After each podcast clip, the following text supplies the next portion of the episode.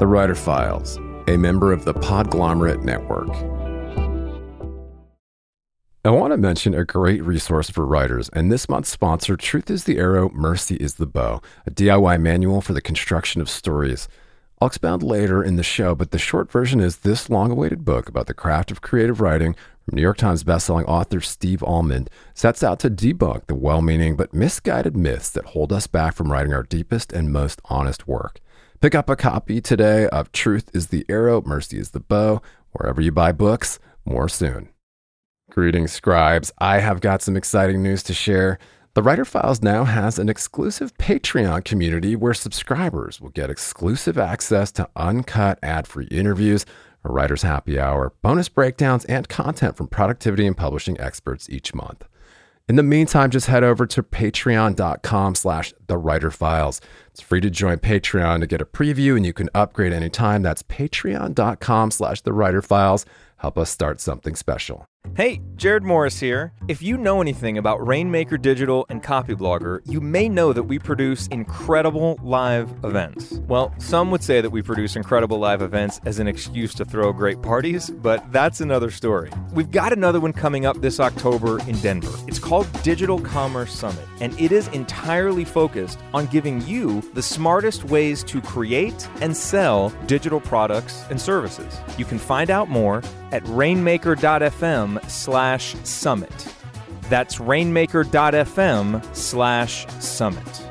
We'll be talking about Digital Commerce Summit in more detail as it gets closer. But for now, I'd like to let a few attendees from our past events speak for us. For me, it's just hearing from the experts. I mean, this is my first industry event, so it's awesome to learn new stuff and also get confirmation that we're not doing it completely wrong where I work. The best part of the conference for me is being able to mingle with people and realize that you have connections with everyone here. It feels like LinkedIn Live. I also love the parties after each day, being able to talk to the speakers, talk to other people over here for the first time, people who've been here before. I think the best part of the conference for me is understanding how I can service my customers a little more easily. Seeing all the different facets and components of various enterprises then helps me pick the best tools. Hey, we agree. One of the biggest reasons we host a conference every year is so that we can learn how to service our customers, people like you, more easily. And here are just a few more words from folks who have come to our past live events. It's really fun. I think it's a great mix of beginner information and advanced information, so I'm really learning a lot and having a lot of fun. Conference is great, especially because it's a single track conference where you don't get distracted by like which session should I go to and am I missing something. I mean, the training and everything, the speakers have been awesome, but I think the coolest aspect for me has been connecting with both people who are putting it on and then the other attendees. So that's it for now. There's a lot more to come on Digital Commerce Summit, and I really hope to see you there in October. Again, to get all the details and the very best deal on tickets, head over to rainmaker.fm slash summit. That's rainmaker.fm slash summit.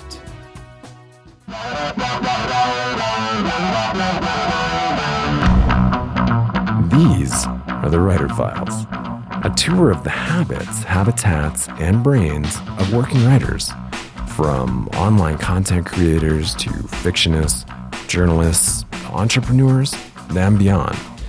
I'm your host, Kelton Reid, writer, podcaster, and mediophile. And each week, we'll discover how great writers keep the ink flowing, the cursor moving, and avoid writer's block.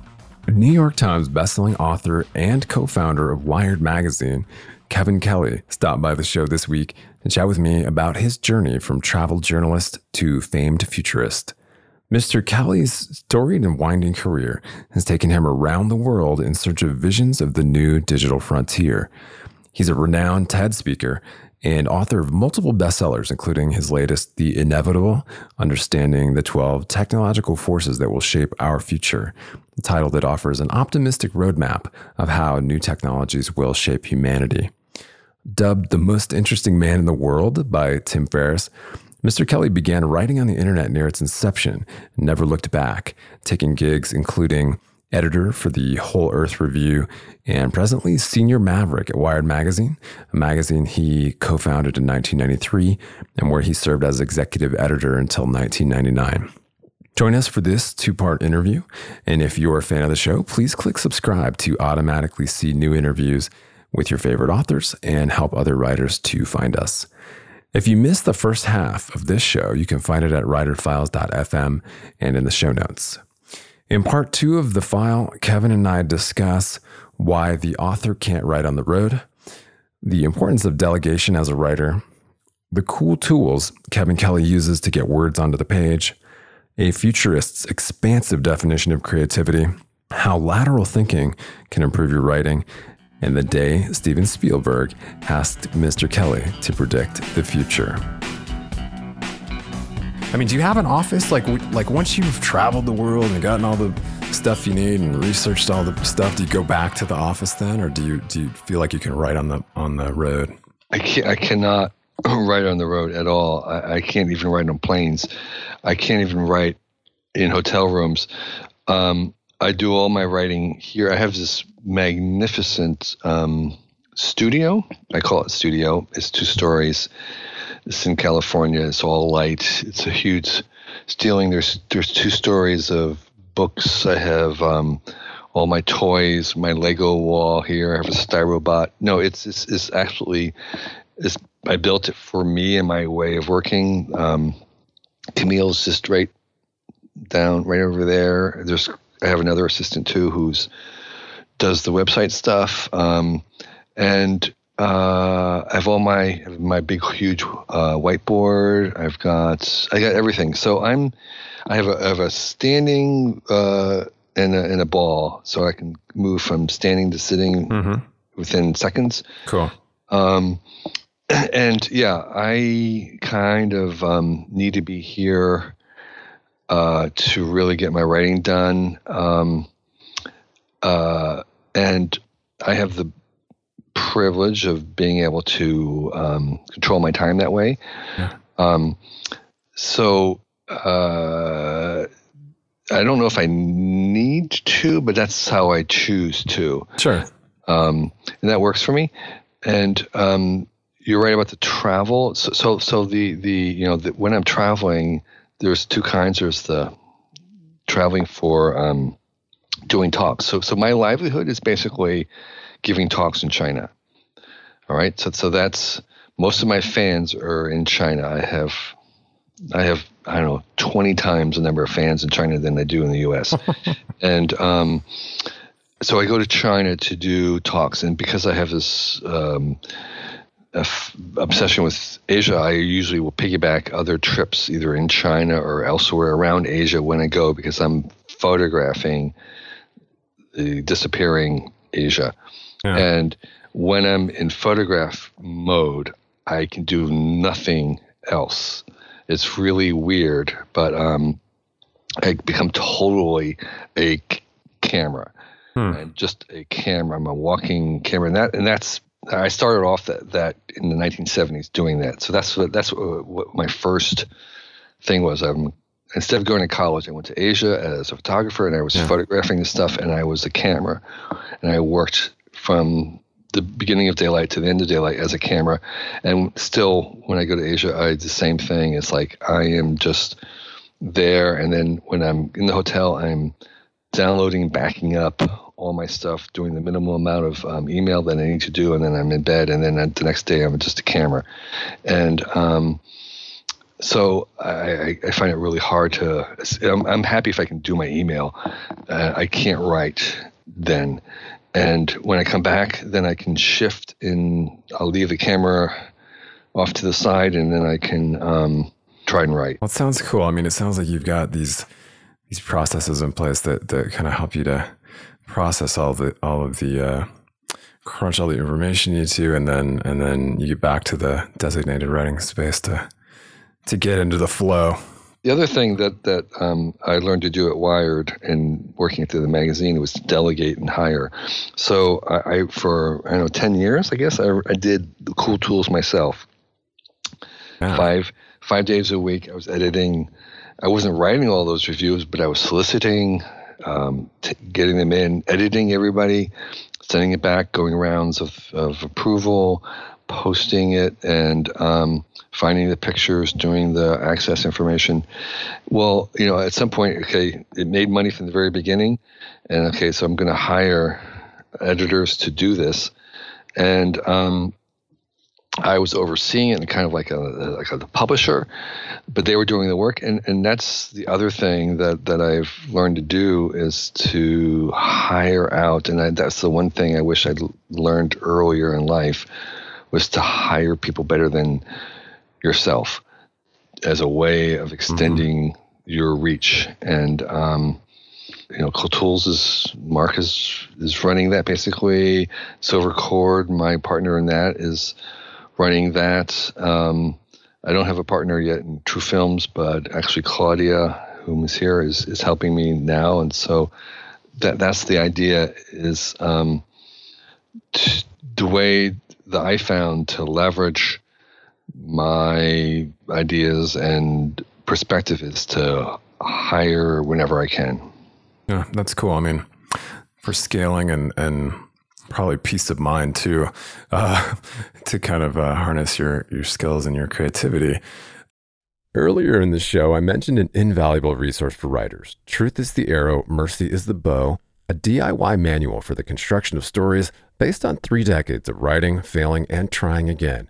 Author Steve Almond is a beloved professor at Harvard and Wesleyan and the acclaimed New York Times bestseller of 12 books of fiction and nonfiction and in Truth is the Arrow, Mercy is the Bow, Steve employs the radical empathy he displayed as a co host of the Dear Sugars podcast with Cheryl Strayed, where they explored the joys and trials of storytelling to explode myths that hold us back from writing our deepest and truest work. The book includes chapters on plot, character, and chronology, but travels far beyond the earnest intentions of most craft books. It also includes writing prompts to generate new work. Pulitzer Prize winning author Richard Russo called it one of the best books on writing he's ever read and also the funniest. Pick up a copy of Truth is the Arrow, Mercy is the Bow, a DIY manual for the construction of stories, wherever you buy books, and add it to your TBR today. And just a quick aside to revisit the exclusive Writer Files Patreon community where subscribers get access to uncut ad free interviews, a writer's happy hour, bonus breakdowns, and a lot more. I know that for serious writers, it can be more distracting than ever to cut through the noise, stay productive, and home in on what's happening in the publishing industry. Over eight years, we've provided a looking glass into the habits of professional writers and publishing industry insiders. And as your humble host, I've decided to launch a membership based Patreon for serious scribes to cut through the noise, swap tips and tricks, and hang out with like minded peers. Just head over to patreon.com slash the writer files for bonus writing resources monthly episode breakdowns, Writers Happy Hour, a community of your peers, ad free episodes, and more. It's free to join to get a preview and you can upgrade anytime. That's patreon.com slash the writer files. Help us start something cool and special. Keep calm and write on. Um, but speaking of cool tools, uh, let's talk of just talk a little bit about the t- cool tools that you use um, to actually get words onto the page, if you don't mind. I'd love to know kind of, I know you've got some organizational hacks in place, it sounds like, but uh, are you a Mac guy? Are you a PC guy? Like when you're actually sitting down to get words onto the, onto the page, what, what, uh, yeah. what are you using there? There's a joke. Uh, I should just show you a picture of my, I have a beige, boring minivan, but the back window is covered with little white apples. right.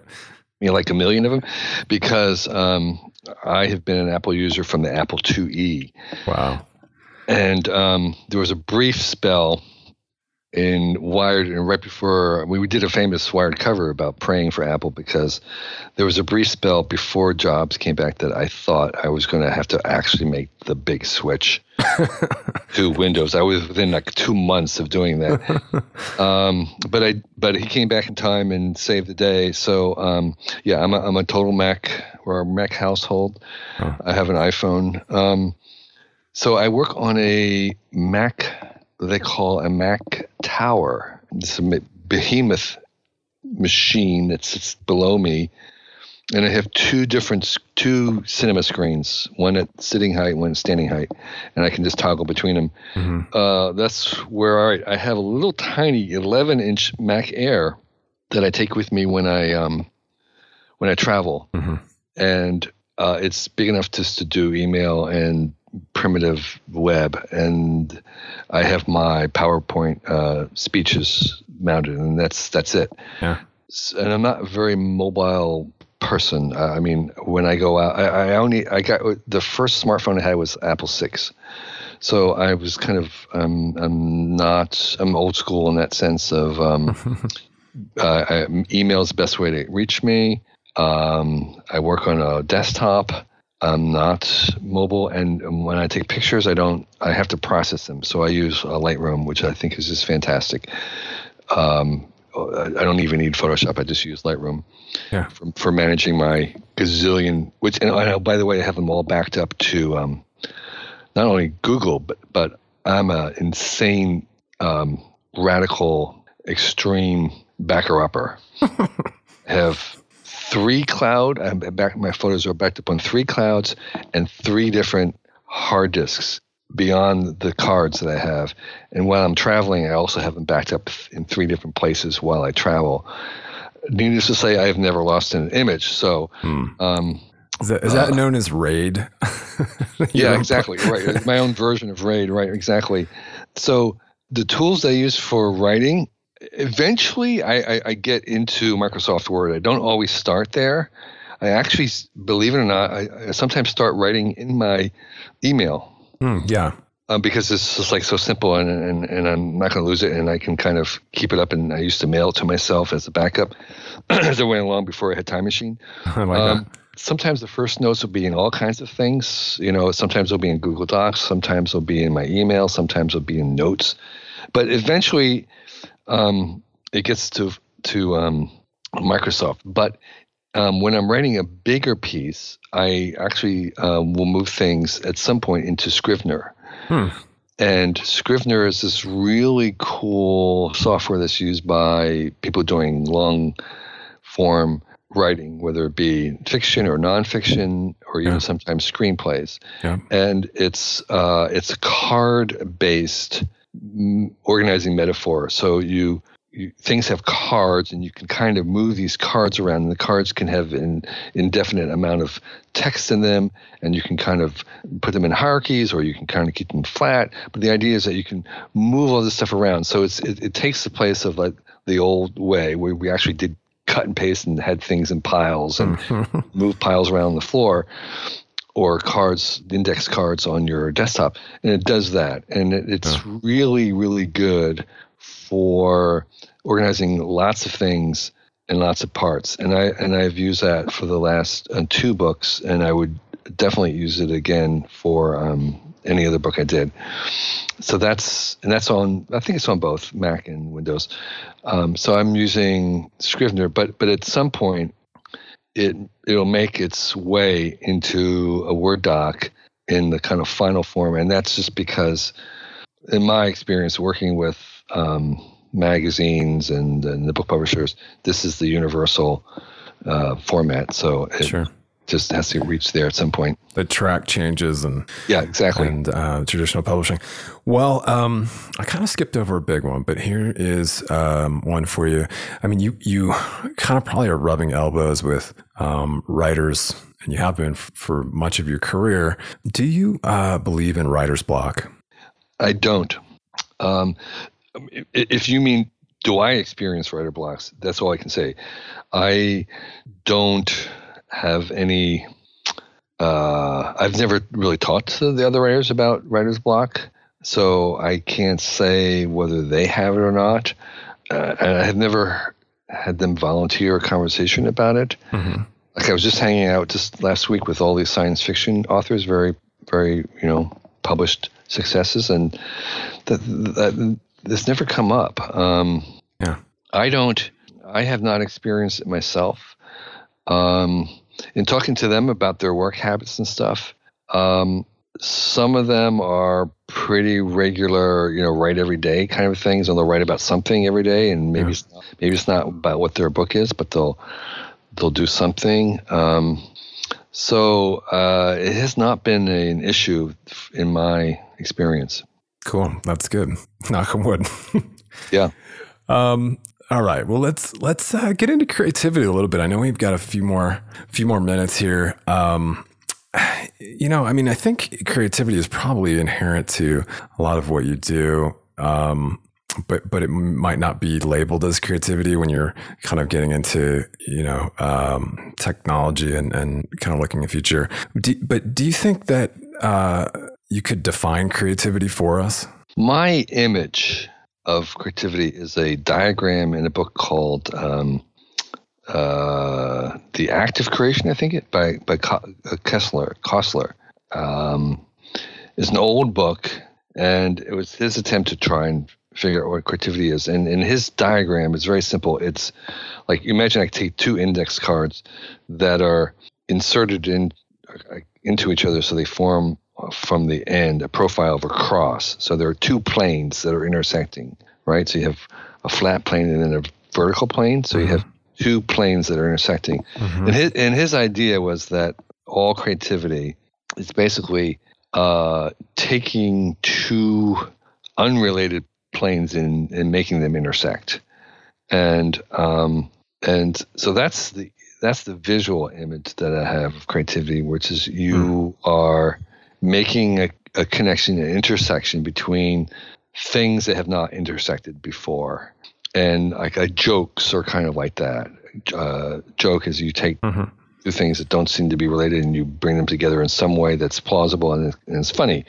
And um, well, new ideas, new innovations are the same kind of thing where you recombine existing mechanisms, say, in a way that haven't been combined before. Sure. Or uh, and this is this is um, uh, Brian Arthur's and Paul Romer's two two separate guys with two separate theories, but they're both the same, which is that the the fountain of all innovation is basically recombination, and um, in fact, the combination of all wealth is actually um, I mean, the, the origin of our wealth is actually recombination. You're just recombining things. And so, this idea of intersecting things that had not intersected before mm-hmm. is my definition of creativity, where there are, of course, rules. I mean, you can't just take any random thing, they have to, the thing has, the new intersection has to work in some way. It has to be, you know, plausible, interesting, whatever. But that fundamentally, that that's the, that's the act. And so, um, when I see something creative, it's usually because someone has, you know, we, we talk about the other metaphor of a leap somewhere, but they have stepped off something and they're stepping somewhere else, but it's they're actually two legs. They actually have a leg in the in the in the departure point and a leg in the arrival point, and those two things have sort of not been not been bridged before.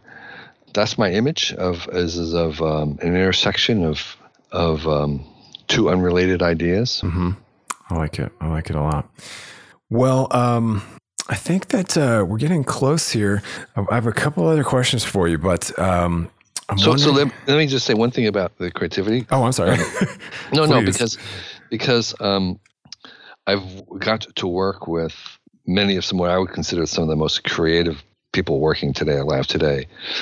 People who are technically geniuses like Danny Hillis, artistically genius like a Brian Eno, cultural genius like Stewart Brand. And it's really been interesting to watch them operate. And um, I, I think they have trained their minds to do this.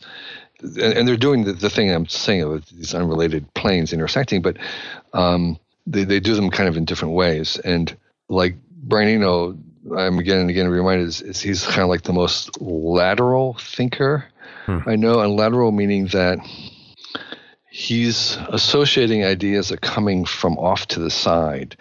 We, we often have a tendency to kind of um, maybe proceed in a kind of a linear way or a way in which you know there's there's um, there are the obvious um, things in front of you that you might want to combine, but but he has a, an ability to kind of reach off to the side into something that is um, unexpected and trying to make that association that will work. And he's particularly good at reaching kind of behind his back or off to the mm-hmm. side, or and that's what I meant by laterally yeah. to bring to bring something in, and that ability to, in some senses, dismiss or ignore the obvious ones and to reach for the unobvious that yet still works is is this is something that I think actually they train and he and Brian Eno has a famous set of cards uh, called oblique strategies. Mm-hmm. They used he and a partner used to um, um, make music, and these were prompts that they would pick up at random to force themselves to do this kind of lateral thinking. And there, there were prompts like um, take the most obvious thing and ignore it, or um, pretend that, you know, um, uh, what about the middle? You know, emphasize the middle, or, you know, d- they were kind of almost like random things. And Yeah. often that action would not be the thing that worked, but that would lead them to this other unobvious next step that would work.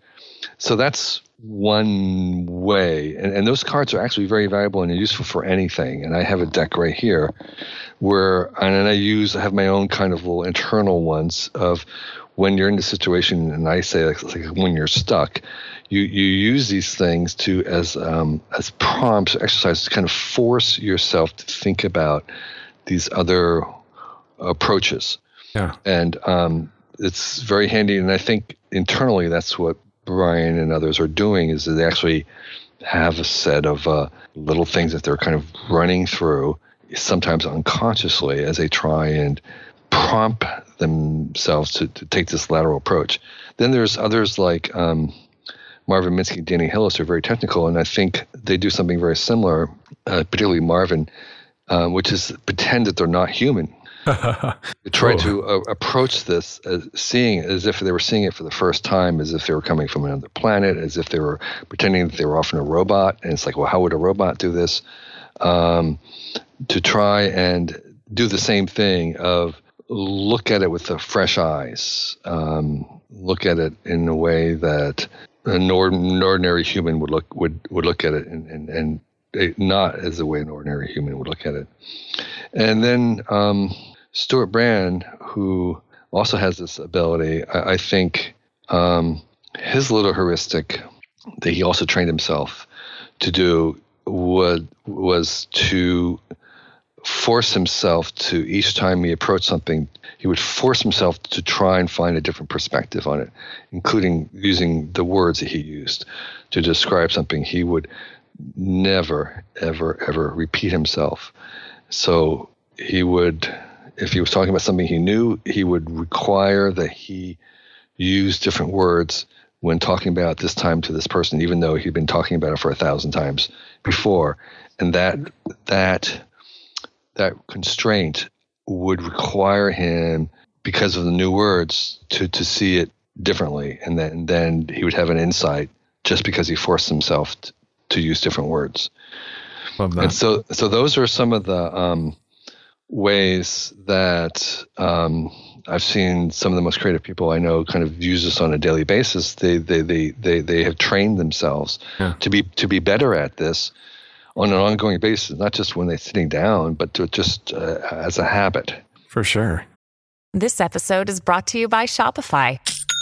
Forget the frustration of picking commerce platforms when you switch your business to Shopify, the global commerce platform that supercharges your selling wherever you sell. With Shopify, you'll harness the same intuitive features, trusted apps, and powerful analytics used by the world's leading brands. Sign up today for your $1 per month trial period at shopify.com slash tech, all lowercase. That's shopify.com slash tech. Another day is here, and you're ready for it. What to wear? Check. Breakfast, lunch, and dinner? Check. Planning for what's next and how to save for it? That's where Bank of America can help. For your financial to-dos, Bank of America has experts ready to help get you closer to your goals. Get started at one of our local financial centers or 24-7 in our mobile banking app. Find a location near you at bankofamerica.com slash talk to us. What would you like the power to do? Mobile banking requires downloading the app and is only available for select devices. Message and data rates may apply. Bank of America and a member FDIC. Yeah, I know uh, screenwriter John August has um, a similar set of prompts, kind of like the oblique strategies um, he uses for screenwriters, which are, uh, have been proven to be very helpful. And I think writers can use that that uh, you know in whatever way they think um, to kind of kickstart their writing for sure. Side note: I love Brian. Eno's uh, music for airports that I actually listen to while I'm writing, and, and I find that it helps because it's kind of meandering and ambient, of course, but. Anyway, um, I gotta slip this one in here. I know that uh, the inevitable and and kind of understanding the technological forces that will shape our world. You've talked about um, VR quite a bit, and uh, I heard you say you were reading Ready Player One, which is Ernie Cline's uh, kind of journey into a VR. What is it? The Oasis. Correct. There. So um, interesting intersection there. Um, I think you've worked with Steven Spielberg in the past, um, and he is adapting that book into a movie. Have you heard anything about that? I have not heard either from Ernie or elsewhere about what state the um, Spielberg Ready Player One is. I um, I've heard different rumors about whether it's actually going to be in VR or not. I Mhm. think I think there is likely to be some VR component, probably a VR game version. Yeah. Um, but uh, no, I don't know anything more about it other than what has been published.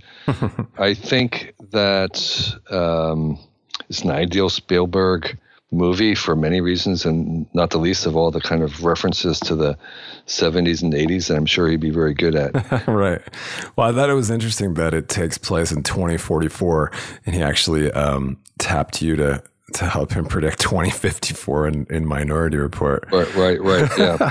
so I Yeah. thought maybe maybe he tapped you again. No, no, no. Uh, Uh, it- and it was just not me. It was a group of us. And as far as I know, none of us, uh, he hasn't reached out in that sense um, to do that, which was a very, um, uh, what should I say? It was, it was, it was a very amazing experience because there was a set of, of people, uh, including the people I just mentioned. Except I don't think Brian was there, but like Doug Coupland and um, some other Jaron Lanier were, were, were, were present, and our job was to make this world in a comprehensive. But what was really interesting because we did a lot of arm waving about these things, and then Spielberg, you know, he's in sitting in the room and he's he's there with his little pencil and pad. And he says, "Okay, I'm it's, um, you know, what do uh, what are people sleeping on? What do the beds look like? hmm Oh, how, how about for breakfast?